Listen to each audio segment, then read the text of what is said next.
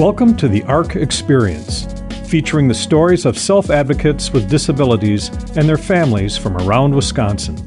Be inspired, take action. And now for today's episode.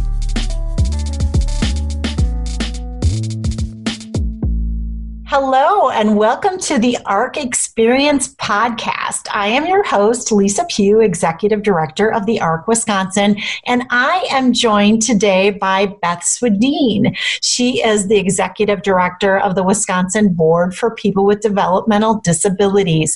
Welcome, Beth. Thanks, Lisa. I really appreciate you having me. It's been my dream to be on a podcast, and I can't think of a better one to be on than yours.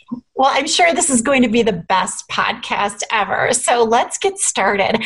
I want to make sure first, though, that our listeners are aware of what is BPDD. Tell us. Sure. We're more than acronym.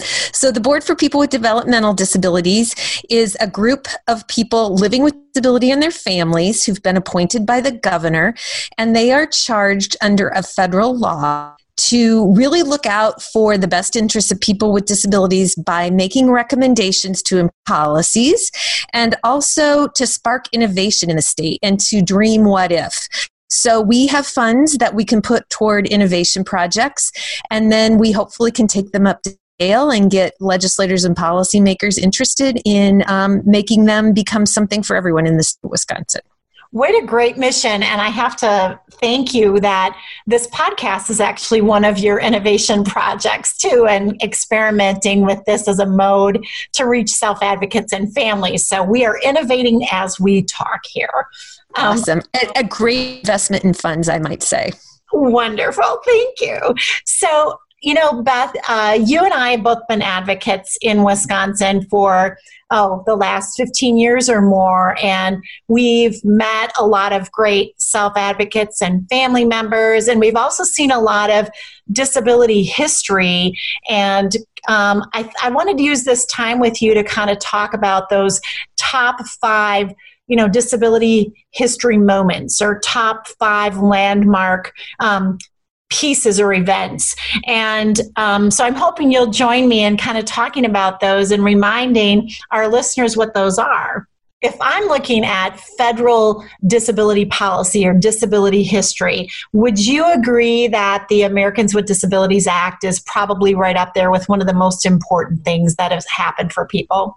Absolutely, Lisa. And you know, it's interesting we're talking right now because we're 30 years into celebrating that piece of legislation. It was bipartisan, it was um, signed by a Republican president. And before it, believe it or not, people with disabilities did not have a right to ride on a bus or to get into a building or if their school didn't have, you know, if all the classes were on the second floor, you could be told, sorry, you can't use this school. I mean, it kind of blows your mind when you think about it. And so, um, you know, just thinking back in one generation, I mean, 30 years is basically a generation, we have come far in just expecting that people with disabilities be part of everyday life as they should be. Yeah, and I think that, you know, originally a lot of people thought about the ADA as about curb cuts and physical accessibility, but we've really started to move beyond that. But there still is so much accessibility to to go. Would you agree?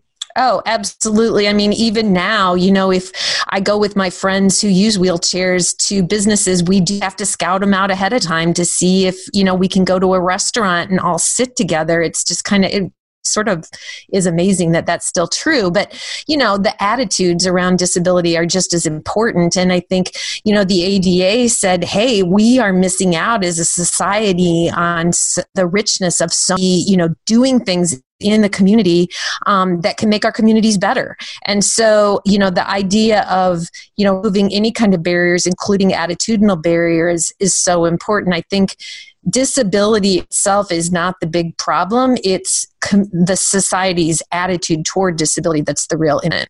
So, still a lot of work to do. You know, what I I've liked to um, see recently um, web accessibility and kind of online accessibility, and really an understanding of how people can access information. Right, right and right now you're hearing about the digital divide, right? Which is as COVID has um, really closed down physical spaces, a lot of our um, activities have moved to virtual platforms. Well, a lot of people with disabilities don't have the same access as people out. So you're seeing that they're even more cut off and more divided and more unable to contribute now just because they don't have a piece of equipment. And sometimes that piece of equipment is, you know, the matter a matter of your four $400. It's really nothing in the grand scheme of what they could be giving back and contributing. So, yeah, I mean, we just still have a long ways to go. So, moving on, another one that comes to mind for me is the Olmstead decision. So, for our listeners, I'll remind them what that is. On June 22nd, 1999, Supreme Court ruled under the Americans with Disabilities Act, so it's a court ruling that has to do with the ADA, that um, people could not be um, institutionalized, uh, and that was really a form of discrimination. And so, uh, thus, kind of started the whole movement of getting people with disabilities out of institutions. I mean, we don't really talk a lot about Olmstead now, but it was actually a pre- pretty significant ruling. Right. And, you know, right now, I think a lot of people living with disability, especially maybe people under the age of 40, are thinking, well, of course, I should be able to live where I want. I should be able to, you know, apply for a job where I want. Well, back before Olmstead, uh, most people with intellectual and developmental disabilities were living in facilities. They were living in state centers and, you know, intermediate care facilities, and they really had rights. And so to think that in 20 years, now we have you know a whole generation of people who are like well yeah i want to move into an apartment or you know i'm going to apply for a job. And before they were really pretty micromanaged. I mean it was it was really you had to do where you lived whatever those rules were. And you know it just was something where people's voices were not heard. And so we really that rule even though it's um, a Supreme Court case, and it's something that a lot of people maybe aren't familiar with, it really has focused on making sure that services are provided in the community first and that people get plans where they get to decide what's important in their life. So it was really a critical decision. Well, and I think in recent years, um, people in Wisconsin might be more familiar with the home and community based settings rule, which is taking Olmstead and kind of applying it to the services that people receive. Whereas Olmstead was really about where do people live? They shouldn't be living in the institution. They should be able to live in their own homes and communities. But now we're starting to think about what are institution like settings? What are places that people go that kind of feel and look like an institution? So I guess we continue to make progress on that front.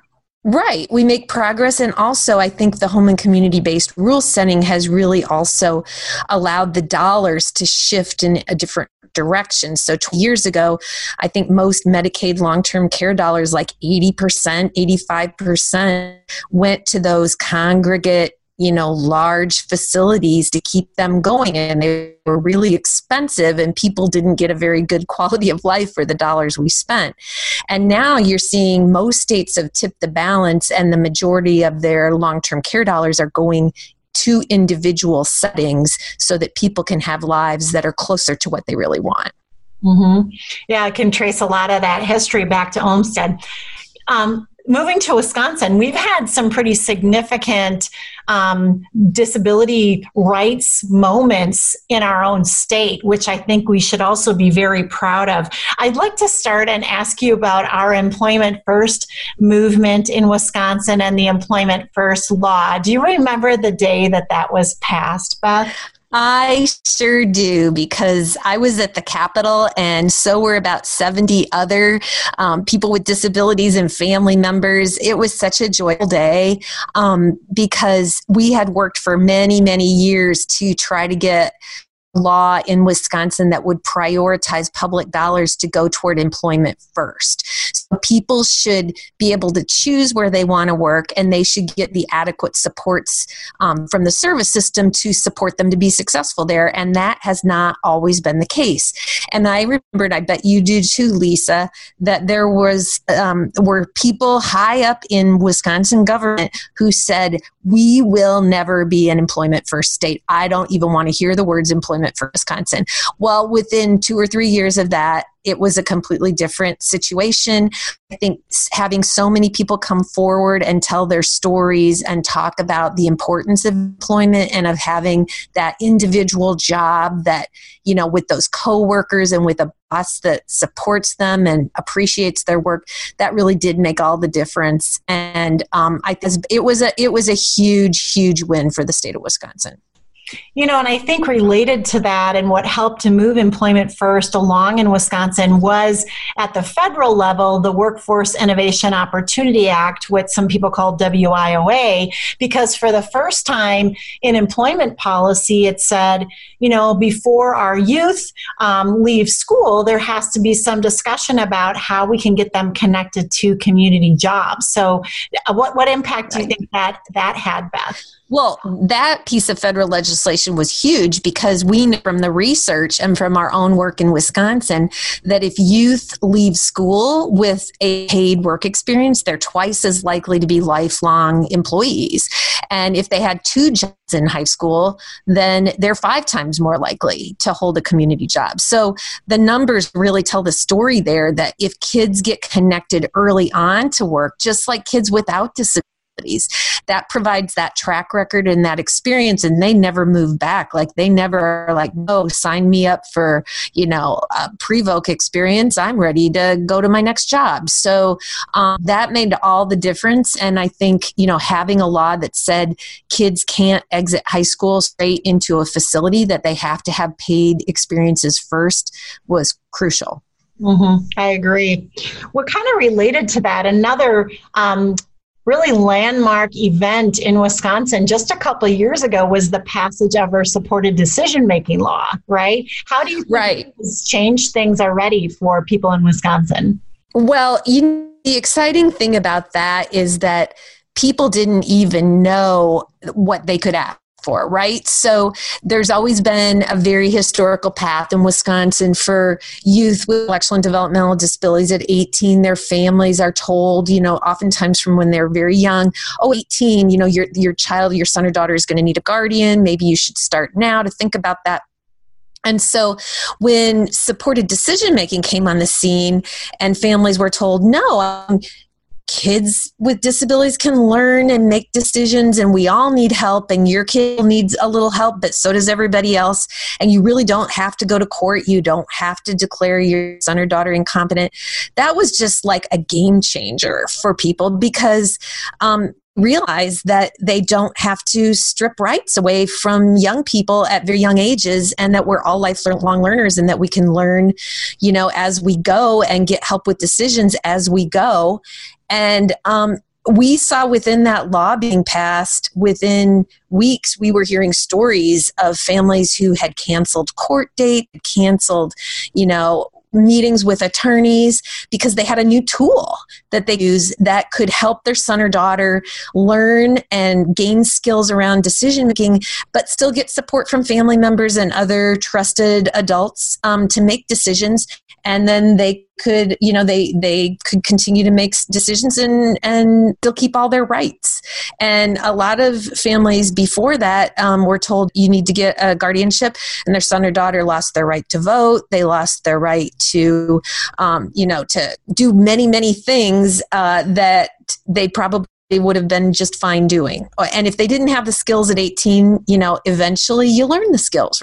We, we all make decisions at 18 that we probably weren't aren't still making when we're 35 so um, yeah that so it's it's a huge huge win for the state of wisconsin. It hasn't just been the people with disabilities but it's been their entire families who have just breathed the sigh of relief. What a great wonderful thing I think we're just really seeing the benefits of that law. 10 years from now, my hope would be that a lot of the landscape of guardianship and self advocacy, self determination in Wisconsin will have changed because of that you know, conversation that doesn't seem mandatory at age 18 anymore. Right. It's it's not like the do or die moment, right? It's it sort of lifts that burden of oh we're we're running out of time, and instead you know that young person can feel free to continue to learn and grow, live, and um, gain skills along the way, and not have to worry about an artificial date. And Wisconsin really is a leader with that for sure. Our final top five item that I know you might be particularly excited about is just what we're seeing in Wisconsin in terms of the self advocacy movement. For people that don't really know what that is, could you describe what is what is a self advocacy movement and then what does it look like in Wisconsin? Why are you excited about it? Well, the, the term has always been, you know, nothing about us without us. And that's so true. But for so long, um, when services have been developed or programs for people with disabilities, the person with the disability hasn't been at the table saying how it really would impact them. And so the self advocacy movement has really said, you know, nothing should be developed if there aren't a critical number of self advocates involved in shaping whatever that effort is. And not a token person, not like, oh, we're going to have a steering committee of 30 people and we better get one person with a disability. But we need the varied perspectives of many people with disabilities shaping whatever it is that we are working on. Um, and that was something that, you know, even now, I do go to a lot of meetings and events where there aren't very any self advocates there, or there's the token one or two. But that is changing in Wisconsin. And I would say 15 years ago, there were two or three trusted people and they were meeting, right? And so the, now it's like, oh, who can we call? Well, who can we call in Ozaukee County? Who can we call in Vilas County? I mean, we know people all over the state who are effective voices um, and who can eloquently and accurately, but not just from, uh, you know, not just covering all people with disabilities, but as you know, different voices all contributing to a better over product. So, you know, the person, the self advocate in Milwaukee may have a very different set of priorities than the self advocate in Ashland. And so, when they all come together and speak up, it makes for a much, much better program, much better public policy.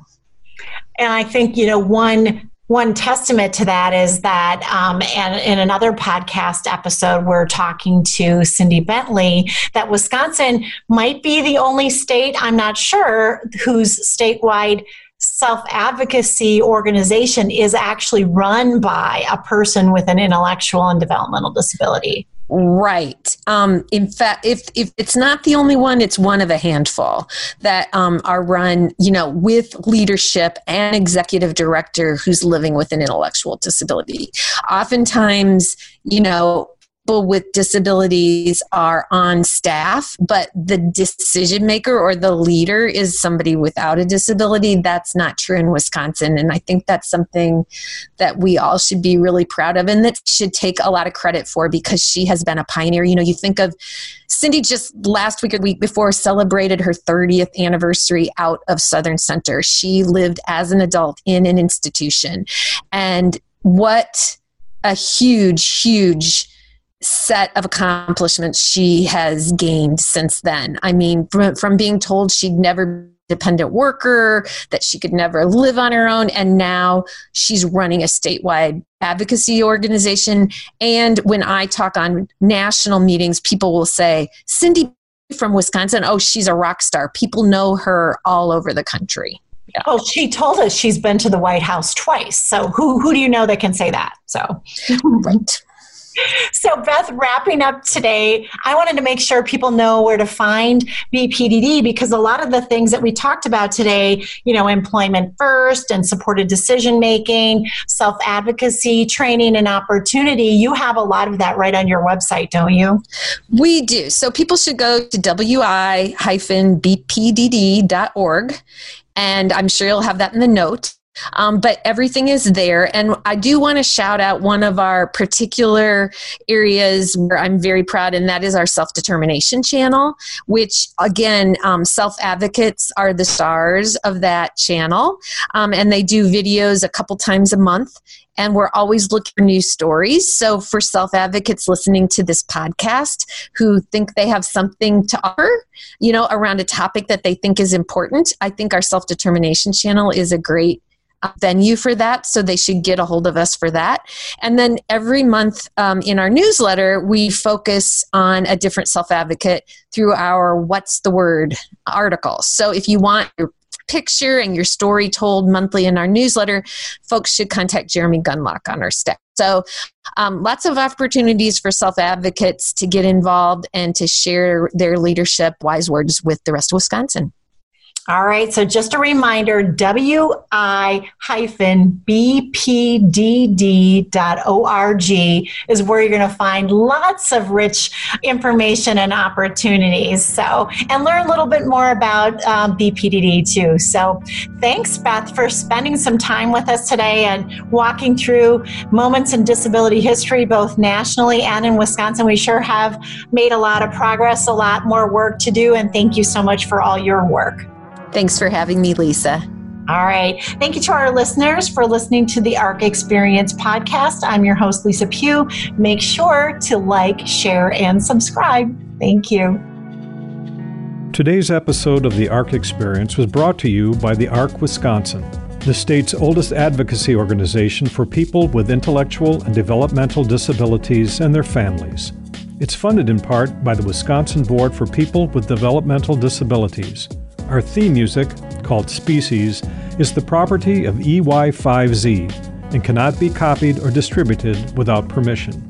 It was produced by Eleanor Cheatham, a composer and artist with autism.